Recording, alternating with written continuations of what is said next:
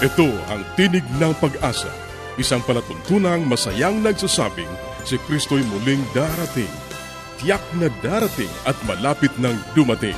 Kaya't kaibigan, pumadakang siya'y salubungin.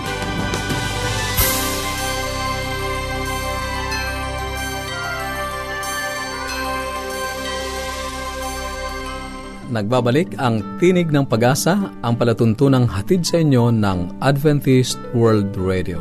Ako ang iyong kaibigan, Ner Karansa. Muling bumabati sa lahat ng ating mga taga-subaybay sa iba't ibang lugar na naaabot ng ating palatuntunan. Marami po tayong mga kaibigan na nagpapadala ng mensahe na sila ay nakikinig mula dyan sa bandang Kabisayaan at Mindanao. Salamat sa inyong walang sawang pagsubaybay. Ganon din sa ating mga kababayan sa iba't ibang panig ng mundo. Nawa ang pag-iingat ng ating Panginoon ay patuloy ninyong maranasan. Sa iyo na hindi pa nakatatanggap ng mga aklat at mga aralin sa Biblia na aming ipinamimigay, inaanyayahan kita na sumulat sa amin, ipadala ang iyong kompletong pangalan at address. Ang atin pong address ay Tinig ng Pag-asa, P.O. Box 401, Manila, Philippines. Tinig ng Pag-asa, P.O. Box 401, Manila, Philippines. Ang ating email address, tinig@awr.org. Tinig@awr.org. Maaari ka rin magpadala ng mensahe sa ating Facebook page, facebook.com/awr Luzon, Philippines. facebook.com/awr Luzon, Philippines. Maaari ka ding dumalaw sa ating website www.awr.org www.awr.org at ang ating mga numero na maaari mong tawagan o i-text ang iyong kompletong pangalan at address sa Globe 0917-1742-777 0917-1742-777 at sa Smart 0968-8536-607 0968-8536-607. Ang ating mga tatalakayin ngayon sa buhay pamilya, pagpapaunawa ng ating gawi. Sa gabay sa kalusugan, ang pagpapatuloy ng ating tinatalakay na mga sakit sa balat at sa ating pag-aaral ng salita ng Diyos, si Satanas ay walang kapangyarihan. Yan ang ating mga tatalakayin dito pa rin sa Tinig ng Pag-asa. Manatili kang nakikinig.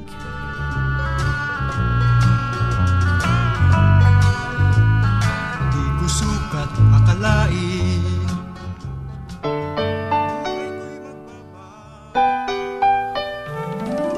Tayong mga Pinoy, mataas ang pagpapahalaga sa pamilya. Walang hindi kagawin. Lahat kakayanin. Kahit buhay, itataya natin. Kahit anong hirap, kahit anong bigat, wala yan basta't para sa pamilya. Dadako na tayo sa ating buhay pamilya. Sa mga awit, 139, talatang 1, 2 at 6, ay nakatala ang isa sa mga kinagigiliwang talata sa Biblia. Ang sabi doon ay, O Panginoon, iyong siniyasat ako. At nakilala ako, iyong nakikilala ang aking pagupo at ang aking pagtindig, iyong nauunawa ang aking pag-iisip sa malayo. Ang mga talatang ito ay nagpapahayag na nakikilala ng Diyos ang ating buong pagkatao. Alam niya ang loob at labas ng ating pagiging tayo. Alam niya maging ang ating iniisip. Alam niya ang ating damdamin. At maging ang dahilan kung bakit natin ginawa ang isang bagay ay alam ng Diyos. Hindi nga natin maintindihan ang ganong antas ng pangunawa, lalo na marahil ang tayo magkaroon nito. Kaya ang paghahayag ng sarili ay napakahalaga sa pagsasama ng mag-asawa. Pinag-usapan natin ang pagbabahagi o pagpapahayag ng ating ninanais at mga nararamdaman. Ngunit kasing halaga rin ang mga ito na masabi natin ang ating gawi o asal o pakikitungo. Pwedeng maobserbahan o nakikita ng iyong asawa ang iyong gawi, ngunit maaaring maging iba ang kanyang interpretasyon, malibang ipaliwanag mo ito. Halimbawa, Maaaring mangyari na habang nakikipag-usap sa akin ang aking asawa, ay mapansin niyang ako ay aantok-antok at sabihin niyang hindi ako interesado makinig o makipag-usap sa kanya. Ang totoo, masakit ang aking ulo at kaiinom ko lamang ng gamot sa sakit ng ulo na dahilan ng aking pag-aantok. Kung hindi ko sasabihin sa kanya na ako ay uminom ng gamot, kaya ako ay nag-aantok, ay aakalain nga niya na hindi ako interesado at tinutulugan ko ang kanyang pakikipag-usap sa akin. Ang aking pagpapaliwanag o pagsasabi sa aking asawa ay makakatulong upang maging tama ang kanyang pagkaunawa sa aking naging gawi o ginawa. Ang pagsasabi sa kung ano ang iyong gagawin bago mo pagawin ang isang bagay ay makakatulong din. Maaari mong sabihin sa iyong asawa na sa pag-uwi mo ay maglilinis ka ng sasakyan. Sa ganun ay maihahanda niya ang kanyang sarili na hindi mo siya matutulungan sa ibang gawain o hindi siya aasa na magagawa mo pa ang iba pang mga gawain na gusto mong ipagawa sa kanya. Alam niya kung ano ang gusto mong gawin sa oras na iyon at hindi siya aasa. Ang pagpapahayag ng nakaraang pag-uugali o inasal ay makapagbibigay din sa iyong asawa ng mahalagang impormasyon. Ang pagpapaliwanag ng iyong ginawa tungkol sa isang desisyon o request ay tutulong sa iyong asawa upang maproseso ng tama ang pagpapasya. Ang lahat ng ito ay magpapaunlad ng pagkaunawa at pakikipag-ugnayan sa isa't isa. At ito ay mahalagang bahagi ng pagpapatibay ng pagsasama sa pamilya o ng mag-asawa. Yan ang ating buhay pamilya at sa ilang saglit, dadako tayo sa gabay sa kalusugan.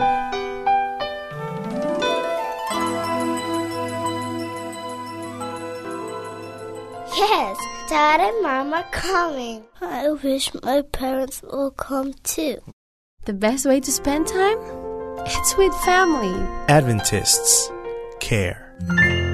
Patuloy kang nakikinig sa Tinig ng Pag-asa. Kung mayroon ka mga katanungan o anuman ang nais mong iparating sa amin o kung nais mong magkaroon ng libreng aklat na aming ipinamimigay, sumulat ka lamang sa Tinig ng Pag-asa, P.O. Box 401, Manila, Philippines. Tinig ng Pag-asa, P.O. Box 401, Manila, Philippines. O mag-email sa tinig@awr.org.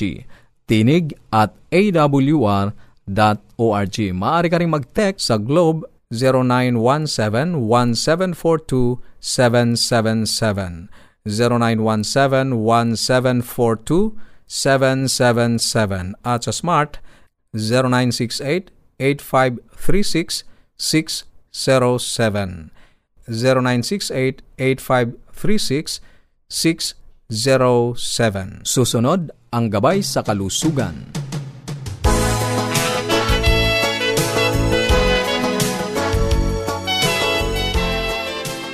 Isang magandang araw po sa lahat ng ating mga tagapakinig. Ako po si Dr. Linda Limbarona, ang inyong doktor sa himpapawid. At alam niyo po, sa pagsasama-sama nating to ay meron po tayong konting dagdag kaalaman tungkol sa kalusugan or sa health. At pwede po kayong lumiham sa akin kung meron po kayong katanungan at atin pong sasagutin yan. Ngayon po, ang ating pong pinag-usapan, itong nagdaan nating programa ay tungkol sa acne or tagihawat. At ito na po ang panghuli nating time or ating i-spend na oras or na panahon para sa acne or tagihawat. At nasabi ko na nga po na usually ang tagihawat ay hormonal in cause, no? Pero ang ibang causes nito ay irritation. Like kahit na handyan yung tendency kung ina-avoid mo yung mga bagay na nakaka-irritate ay pwede ring maiwasan. Ngunit merong iba na kahit talagang iniiwasan pa rin ay nagkakaroon. Ngunit ito ay hormonal. At alam nyo, kung talagang matindi yung cystic na mismo ang inyong acne or ang inyong tagihawat, ito ay ini-injectionan at pinapainom pa ng pills. So, marami pong mga treatment na available. Ang pinakadapat pong iwasan ng isang tao na may tagihawat ay ang pagpisa nito, no? Yung pinipisa o kaya sinusundot, baka lalo pang ma-infeksyon. So, ang sabi ko, yung matatapang na mga chemicals, no? Strong soaps, yung mga sulfur soap, yung mga antibacterial soap, kailangan po ay iwasan yan. Tapos, yung mga heavy oils or heavy creams na pamahid sa muka, kailangan iiwasan din yan. O di kaya ay ang mga shampoo at mga hair conditioner na masyadong maraming perfume, masyadong maraming chemicals na involved, kailangan iiwasan din po yan. Sometimes ang iba may mga tigihawat sa dibdib lamang o kaya sa likod lamang. Kasi yun nga, yung buhok mahaba, maraming mga shampoo or hair conditioner, yon ay nakakakos din. At iiwasan po yan, ano? Isa pa po ay yung mga sinasabi ko nga nung huli natin pagsasama-sama, yung bang pagkain dapat iwasan. Very seldom naman po, no, yung pagkain. Pero yung talagang strongly, no? Like kumain ng mani or oily food, alam mo, talagang lalabas ang tagihawat. Then you should avoid. But kung hindi naman, no, kahit kumain o hindi, nagkakaroon. So, huwag nang iwasan. Minsan, nagiging source pa ng tension sa family. No? Huwag kang kakain yan, huwag kang kakain ito.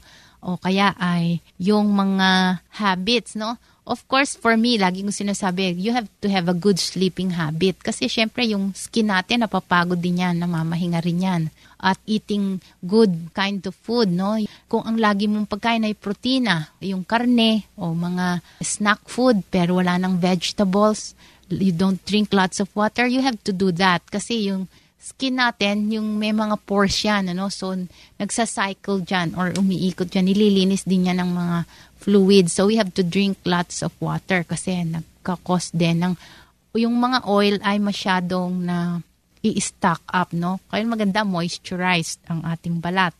Ngayon, yung mga pagsusuot ng mga pananamit, no? Yung like maraming tagihawat sa likod, sa balikat, huwag na kayong magsusuot ng mga linen or yung hindi nag-a-absorb ng pawis, lalo na dito sa atin sa Philippines, no? Masyadong mapawisin tayo. Kailangan yung absorbent, yung cotton, huwag yung mga synthetic fibers para ma-absorb, no? Huwag lang laging ma-occlude, no? Or yung hindi nakakalabas ang mga fluids natin or ang pawis at pinagbabahaya ng bacteria. At yung mechanical trauma, sabi ko nga, huwag kukuskusin, no? Yung avoid. Minsan, mannerism, habang nagbabasa ng libro, nag-aaral, kinukutkot ang muka. O kaya ay pinipisa, pag nakitang lumalabas ang tagihawat, lalagyan ng alkohol, lalo pang nangingitim, no? Huwag niyong gaganunin. Tapos yung laging hawak, nakapangalumbaba or hawak ang baba. At alam niyo, isa pang source sa aking pagpapractice ay ang toothpaste, no? Lalo na yung mga matatapang na toothpaste, yung may mga coloring ang toothpaste. Madalas nakakakos ng parang tagihawat sa paligid ng bibig o kaya nasa may baba. So, mada-identify po ninyo yan, no? Around the mouth kung saan tumutulo yung toothpaste pagka nagtututbrush. So, you have to avoid, no? Kailangan sa loob lang ng bibig ang toothpaste at talagang yuyuko kayo ng husto para ilalabas yung pinagmumuga ninyo para wag makontakt sa skin. Ngayon, pag severe na ito, ay kailangan patingnan ninyo sa dermatologist or sa doctor kasi ito ay ini-injectionan at sometimes kailangan ng antibiotic, hindi lang pinapahid kundi iniinom pa. At marami pa dyan, no? Sabi ko nga, wag lang kayo basta makikinig sa mga patalastas. You need the guidance, no? At least kahit hindi man sa doktor, pero at least mag-consult kayo sa mga expert. So, yan ang importante, no? At hanggang sa susunod po nating pagsasama-sama, sana po'y meron kayong nakuha sa ating pinag-usapan ngayong araw na to. Magandang araw po sa inyong lahat. Paging Dr. Rodriguez, you're needed at room 321. Dr. Rodriguez, Mrs. Martinez, kailangan na po nating i-dialysis ang asawa ninyo. New outlook and a healthy lifestyle makes a big difference. Adventists care. Ang inyong napakinggan ay ang bahaging gabay sa kalusugan at bago tayo dumako sa pag-aaral ng Biblia, muli ka naming inaanyayahan kaibigan na makipag-ugnayan sa amin. Anuman ang nais mong iparating, maaari kang mag-email sa tinig@awr.org tinig@awr.org o kaya ay mag-text sa Globe 0917-1742-777 0917-1742-777 at sa Smart 0968-8536-607 0968-8536-607 o kaya ay magpadala ka ng mensahe sa ating Facebook page facebook.com/awr Luzon, Philippines, facebook.com/awr Luzon, Philippines. Dadako na tayo sa pag-aaral ng Biblia. Kumusta ka, kaibigan? Napakabuti ng Diyos sa iyo. Sa araw-araw, Kanyang pinaparanas ang Kanyang pag-ibig, ang Kanyang maraming pagkapala, sapagkat mahal ka ng Diyos. Muli, narito ang iyong kaibigan sa Himpapawid, Pastor Romeo Mangiliman. Dadako tayo sa ating pag-aaral sa ika-71 o 71 salaysay sa pag-aral natin sa mga sulat ni Dr. Martin Luther. Ang wika sa English ay ganito: Satan has no power to cause those who depend on God to sin, but those who depend on themselves are easily defeated. Si Satanas ay walang kapangyarihan kapag kasalahin yoong mga umaasa sa Diyos, ngunit yoong mga umaasa sa sarili ay madaling natatalo niya. Marahil ay narinig mo na ito, isang kwento na isang banal na lola sa loob ng iglesia na kailanman ay hindi pa nakapagsabi ng anumang masamang salita laban kanino man. Isang araw, isang kaanib ang halos ay may kabiguang nagsalita. Nakikipagpustahan ako na may masabi kang mabuti tungkol sa dyablo, na kanya namang sinagot, kailangan mong hangaan ang kanyang pagpupumilit. At maaari ko pong idagdag at sabihin na ang dyablo ay tiyak na alam kung paanong tutuksohin ang mga tao. Sa maraming siglo ay yaon ang kanyang pangunahing pag-aaral at siya ay isang henyo o genius ng sining na ito. Alam niya kung paano gumagawa ng ating mga isipan at kung paano niya tayo dadayain at lilinglangin upang sumunod sa kanyang mga mungkahi. At tiyak namang alam natin kung ano ang Panginoon ay hindi magtataas ng isang pamantayan, laban sa Kanya ay wala tayong magagawa.